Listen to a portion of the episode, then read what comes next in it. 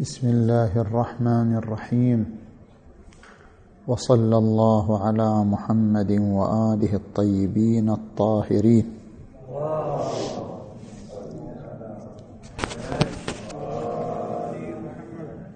أنا أعتذر لنا ما كتبنا هذا ما كتبناه قبل البحث. شغلنا الحوار الثاني.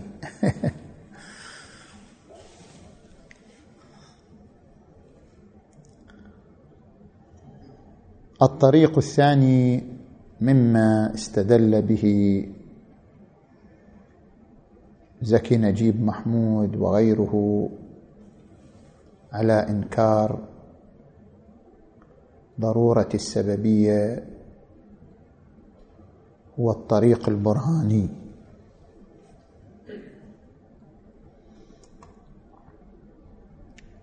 في كتاب عنوانه فلسفة هيوم بين الشك والاعتقاد. صفحة تسعة وتسعين. نقل عن هيوم هذه الفكرة وهي إما أن لا يكون لدينا أي صورة لفكرة الضرورة. أي أن أذهاننا خالية عن فكره اسمها الضرورة. أو أن الضرورة هي التهيؤ الذهني عند استقبال صورة لاستقبال صورة أخرى. وإلا فلا يوجد ما يسمى بالضرورة. أي أنه يوم يقسم العقل البشري إلى قسمين. قسم أصلا لا يعتقد بفكرة الضرورة. لا يوجد شيء اسمه ضرورة حدوث شيء عند حدوث شيء. ضرورة حدوث التمدد عند حدوث الحرارة. وقسم من البشر وإن كان يعتقد بذلك أي يعتقد أنه إذا اتصل الحديد بالحرارة فإنه يتمدد. ولكن هذا الاعتقاد لا يعني فكرة السببية والضرورة وإنما هذا الاعتقاد مجرد تهيؤ نفسي أي اعتاد ذهنه على أنه إذا استقبل صورة اتصال الحديد بالحرارة فإنه يتوقع صورة التمدد. اعتاد ذهنه على ربط هذه الصورة بهذه الصورة. وهذا التهيؤ الذهني ليس شيئا عفوا ليس هو عبارة عن إدراك ضرورة السببية وإنما هو مجرد تهيؤ ذهني. ونفس الكلام ذكره زكي نجيب محمود في كتابه نحو فلسفة علمية صفحة 285 قال إننا إذا ما تلفتنا حولنا متجهين بأنظارنا إلى الأشياء الخارجية باحثين عما نسميه أسباب. ما هو سبب هذا الدخان؟ وين سببه؟ نروح نبحث عن النار. ما هو سبب هذا الحادث؟ وين سببه نروح نبحث عن مثلا قطع الإشارة؟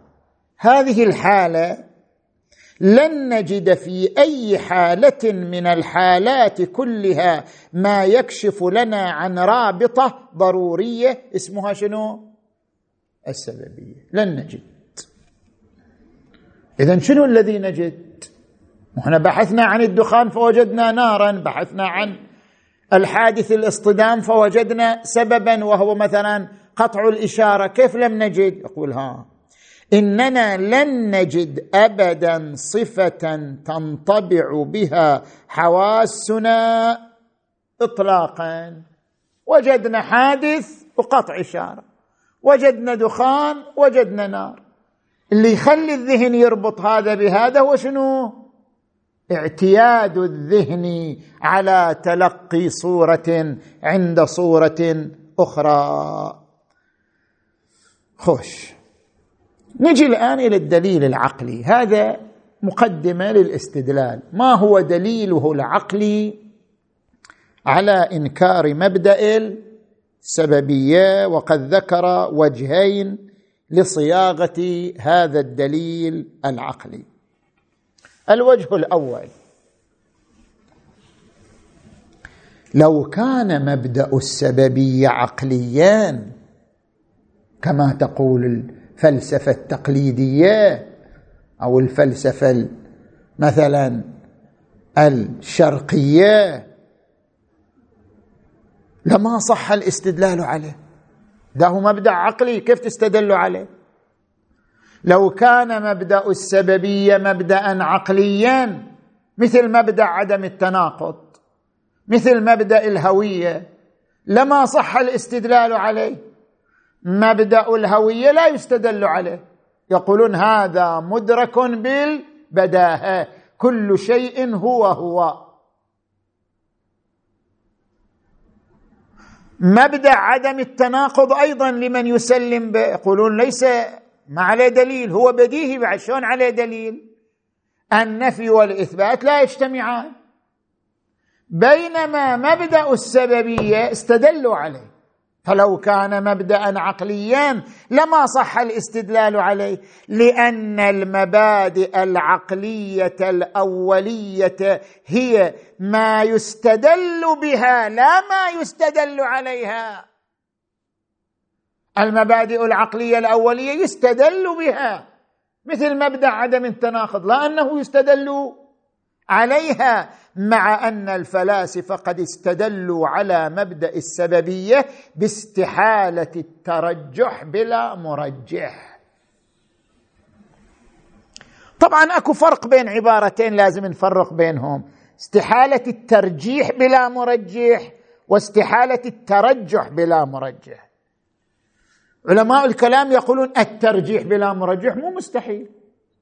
المستحيل هو شنو؟ الترجح بلا مرجح وإلا الترجيح بلا مرجح مو مستحيل. أنا الآن كما يقولون طريقي الهارب ورغيفي الجائع. أنا هارب يا أمشي منا يا أمشي منا وما عندي أي مرجح. إن الله أمشي منا بعد شنو؟ عرس شنو؟ الترجيح بلا مرجح ليس محالا. صحيح عبث اعتباط بس ليس محالا. أو رغيفي الجائع هو جائع. قالوا لا تاكل هالرغيف يا تاكل قال جيب واحد منهم بعدين أنا جاي بالنتيجة. الترجيح بلا مرجح ليس محالا. المحال شنو؟ الترجح بلا مرجح.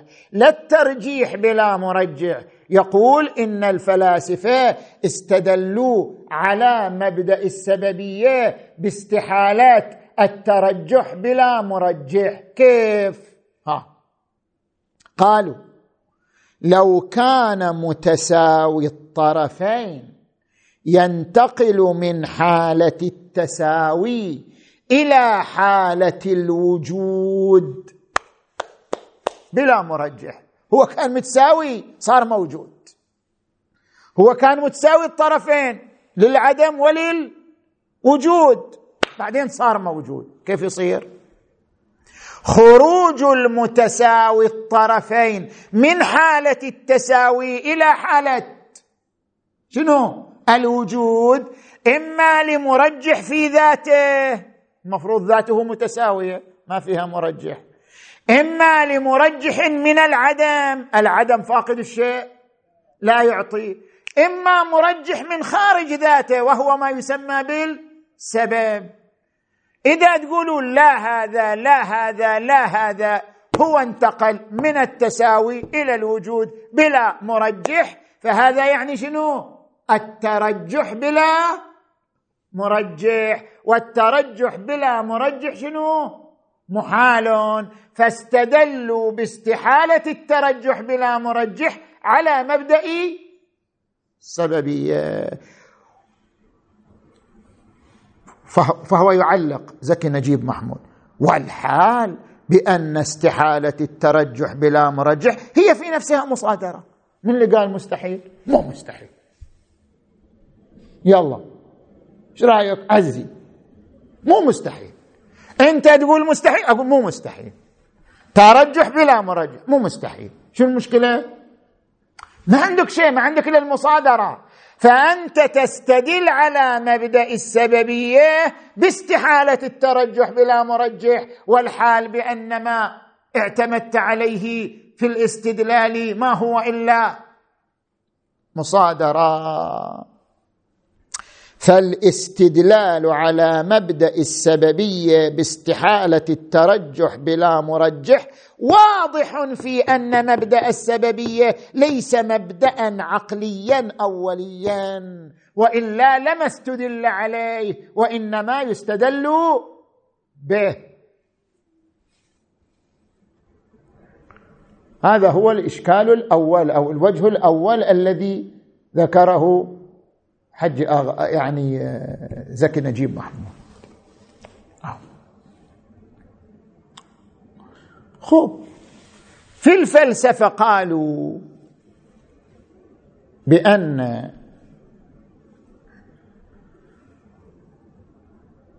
هناك خلط بين الاستدلال وإثارة المنبه.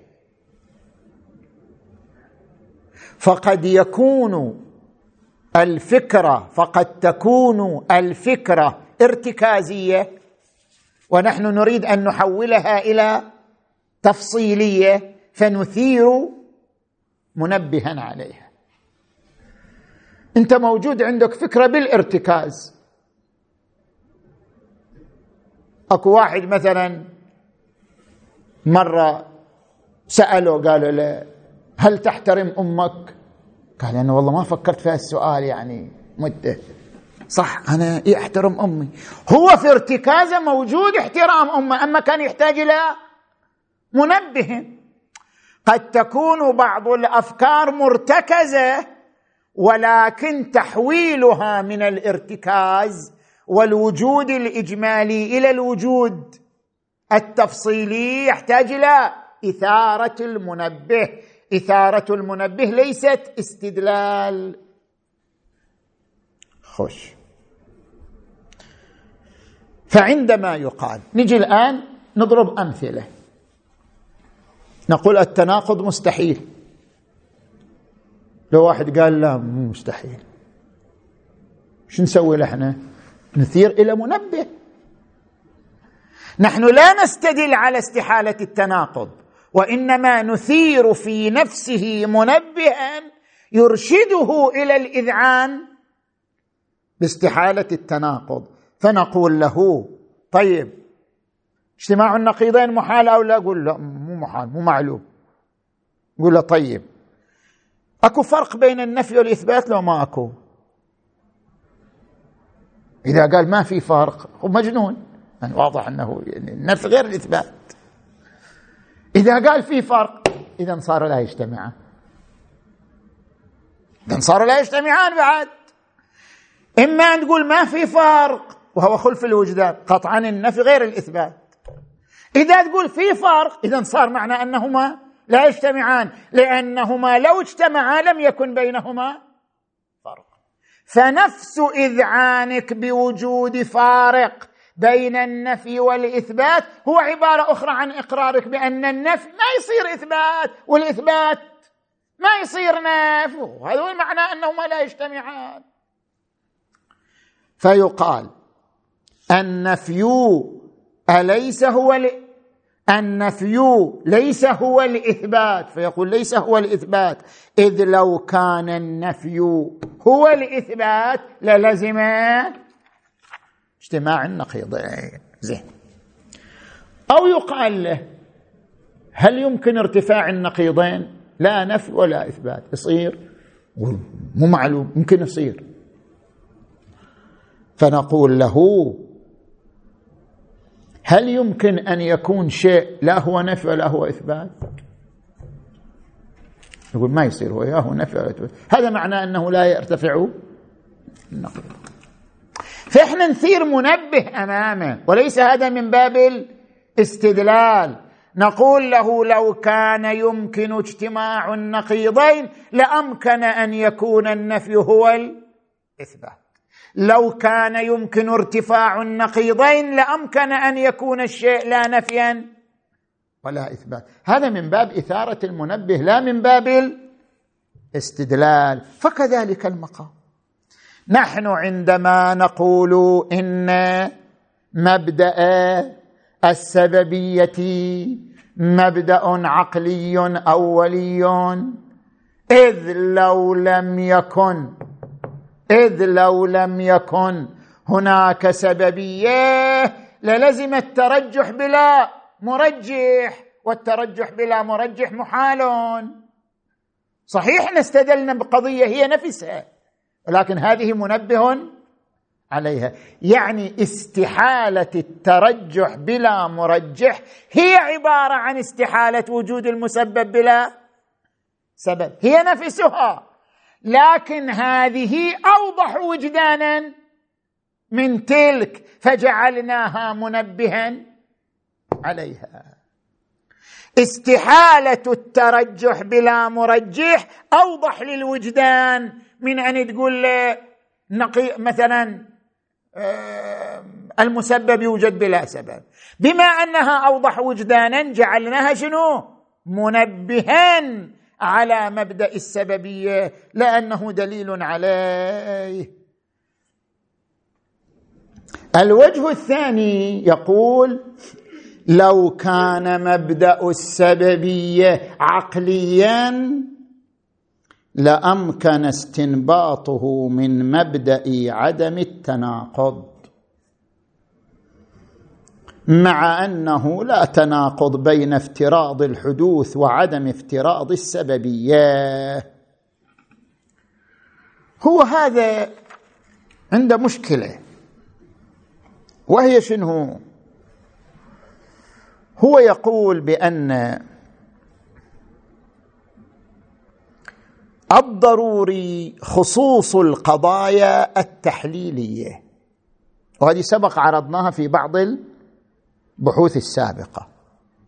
الضروري خصوص القضايا التحليلية لأن القضايا على نوعين تحليلية تركيبية. القضايا التحليلية هي القضايا الفارغة التي لا مفهوم لها وإنما تستبطن نفسها. هذه يسموها قضية تحليلية. القضية التي لا مفهوم لها سوى أنها تعيد نفسها. والقضايا التركيبية هي القضايا التي لها مفهوم يحكي عن شيء وراءه. مثلا عندما نقول النار حارة. هذه قضية تركيبية لأنها تحكي عن شيء. قاعد تقول ترى النار اللي في الخارج حارة. هذه قضية تركيبية. لها مفهوم لها معنى. أما عندما تقول واحد زائد واحد يساوي اثنين يقول القضية ما لها معنى. لأن تكررت الآن. واحد زائد واحد هي نفسها اثنين. اثنين هي نفسها واحد زائد واحد. هذه تسمى قضية شنو؟ تحليلية. يعني عندما نحلل الاثنين نشوفه هو واحد زائد واحد. عندما نحلل واحد زائد واحد نشوفه هو الاثنين. فكلمة اثنين لم تستبطن شنو؟ الحكاية عن معنى وإنما اثنين تتضمن نفسها. هذه يسموها قضية تحليلية. القضايا التحليلية فارغة لأنها لا تحكي عن معنى وراءها وإنما تحكي عن نفسها. وثانيا أن القضايا التحليليه ضرورية. ليش ضرورية؟ لأن مبدأ الهوية مبدأ ضروري كل شيء هو هو. واحد زائد واحد هو اثنين. اثنين هو واحد زائد واحد. فالقضايا التحليلية من جهة فارغة لأنها تعيد نفسها ومن جهة أخرى هي قضية ضرورية. إيش معنى ضرورية؟ يعني يذعن بها العقل بلا دليل. بعد شنو أكثر من أن تقول له الإنسان هو الإنسان؟ شنو أكثر من أن تقول له أنا هو أنا؟ قضايا ضرورية بعد لا تحتاج إلى دليل.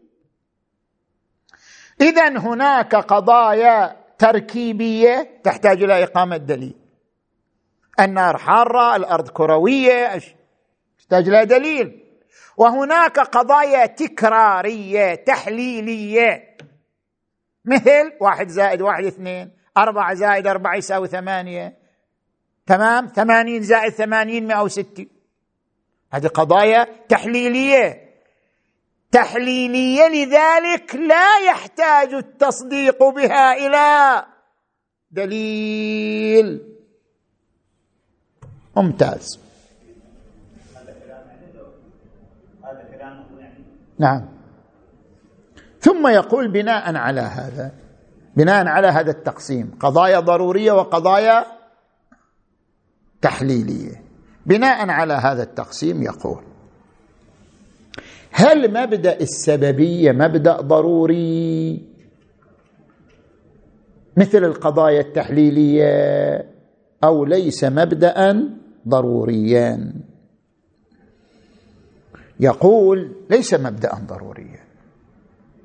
من نجي إلى استحالة التناقض نشوفه ضروري. ليش؟ لأن استحالة التناقض ترجع إلى قضية تحليلية.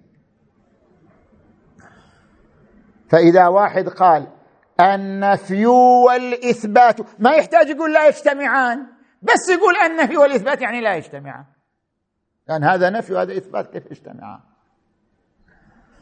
فاستحالة اجتماع النقيضين قضية تحليلية. النقيضان لا يجتمعان يعني النفي والإثبات لا يجتمعان. طبعا لأنهما نفي وإثبات بالطبيعي لا يجتمعان. فهذه قضية تحليلية لأنها قضية تحليلية اذا هي قضية ضرورية. بينما نجي إلى قضية السببية مو قضية ضرورية لأنها مو قضية تحليلية. وجود الشيء بلا سبب خير يا طير. إيه وجود الشيء بلا سبب. ما في أي ضرورة. ما في شيء اسمه تحليل. وجود الشيء. وجود الشيء لا يتضمن وجود سبب له. نستطيع أن نفصل بين المعنيين. يعني أن نتصور وجود الشيء من دون أن نتصور وجود سبب له. فوجود الشيء لا يتضمن وجود سبب له. كي يكون من القضايا التحليلية. وبما أنه ليس من القضايا التحليلية فلا يكون قضية ضرورية. صار معلوم. يقول لو كان مبدأ السببية عقليا اوليا لأمكن استنباطه كمبدأ عدم التناقض. يعني إحنا نقدر نستنبطه من ذاته. تصير قضية شنو؟ تحليلية. مع أنه لا نرى تلازما ولا تناقضا بين افتراض الحدوث وعدم افتراض السببية. افترضنا حدوث شيء وما افترضنا سببي سببا له. ما في تناقض. افترضنا حدوث شيء وافترضنا سبب له. ما في تلازم. يعني هذا لا يستبطن هذا. فنتصور حدوث شيء من دون أن نتصور سببية حيث لا تلازم بينهما. لأجل ذلك لا يكون مبدأ السببية مبدا ضروريا بخلاف مبدأ عدم التناقض. فإننا بمجرد أن نتصور النفي والإثبات نتصور أنهما لا يجتمعان.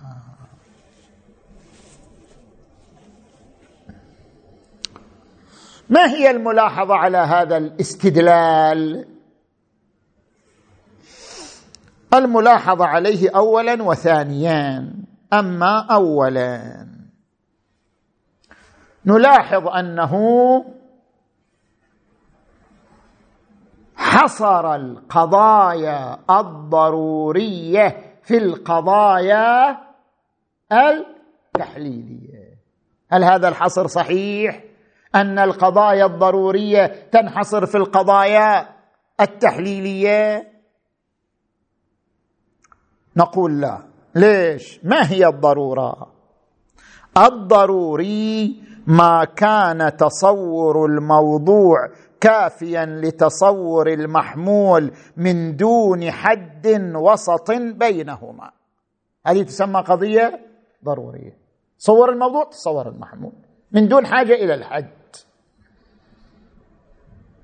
تقول النقيضان لا يجتمعان بمجرد تصور الموضوع وهما النقيضان. تتصور المحمول وهما لا يجتمعان تحكم به. ما تحتاج إلى وسط يعني ما تحتاج إلى دليل. الشيء هو. مجرد تتصور الشيء تتصور هو ما تحتاج بعد دليل تقول الشيء هو هو. القضايا الضرورية ليست معنى أنها تحليلية. الضرورية ما كان تصور الموضوع وتصور المحمول كافيا في الحكم بها بلا حاجة إلى وسط بينهما. يعني بلا حاجة إلى دليل. هذه نسميها قضية ضرورية. سواء سواء كانت العلاقة بين الموضوع والمحمول. علاقة التضمن اللي نسميها قضية تحليلية يعني هو يتضمن نفسه. أو كانت العلاقة بين الموضوع والمحمول تلازم إذا كان بين المحمول والموضوع تلازمان هم تصير من القضايا شنو؟ الضرورية. مثلا نقول له هل يمكن أن يوجد الوصف بدون موصوف؟ أنت تقول وصف يعني لازم موصوف.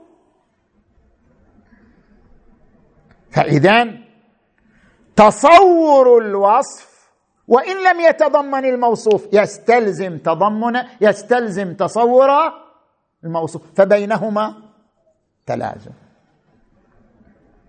بينهما تلازم. متى ما كان الموضوع مستلزما للمحمول أو العكس عقلان فهي قضية ضرورية. فالمناط في الضرورة مو التحليل المناط في الضرورة أن الذهن إذا تصور الموضوع والمحمول حكم بالثبوت بلا حاجة إلى دليل وسط بينهما. ولذلك الذهن بمجرد أن يتصور الحدوث. يقول ما يصير حدوث بلا سبب. ليش؟ لأن الحادث كان متساوي. طرفين. فكيف انتقل من التساوي إلى الوجود بلا مرجح لوجوده. لا يعقل الانتقال من التساوي إلى حالة الوجود بلا مرجح للوجود. هذه قضية تلازم هذه القضية. لذلك لا يعقل الحدوث بدون سببيتين. ثانيا هذا المناقشة الأولى المناقشة الثانية. بنسلم وياه بعد شو نسوي؟ بنسلم وياه أن القضايا الضرورية كلها شنو؟ تحليلية. وأن الضرورة تنبع من التحليل. متى تكون القضية ضرورية؟ إذا كانت متضمنة لنفسها. بنسلم وياه بهالكبرى. السببية تدخل في ذلك. كيف السببية تدخل في ذلك؟ أذكر لك الآن.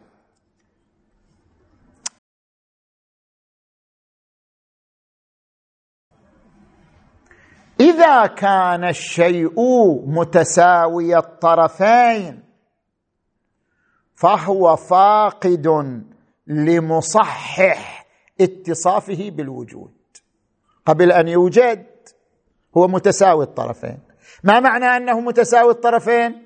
يعني فاقد لمصحح اتصافه بالوجود. نقول هل يوجد مصحح لأن تتصف بالوجود؟ ولا. ما في مصحح لاتصافه بالوجود لأنه متساوي الطرفين. معنى تساوي الطرفين أن لا مصحح لاتصافه بالوجود. طيب الآن نصوغها. بتصير قضية تحليلية. الفاقد لمصحح اتصافه بالوجود لا يتصف بالوجود بلا مصحح. صارت قضية شنو؟ تحليلية الفاقد لمصحح اتصافه بالوجود لا يصح اتصافه بالوجود بلا مصحح. قضية تحليلية بعد أعادت نفسها صارت ضرورية أو فقل. المتساوي الطرفين لا يكون غير متساوي وهو متساوي. صارت قضية شنو؟ تحليلية فيمكن إرجاع مبدأ السببية إلى قضية تحليلية وبالتالي تكون ضرورية. المتساوي لا يكون خارجا. عن التساوي وهو متساوي. صارت قضية تحليلية. الفاقد لما يصحح وجوده لا يصح وجوده لأنه فاقد لمصحح وجوده. صارت قضية تحليلية. اذا بالنتيجة ما ذكره من أنه لو كان مبدأ السببية قبليا ضروريا لأمكن استنباطه ليس كذلك. وبذلك يتبين الخلل.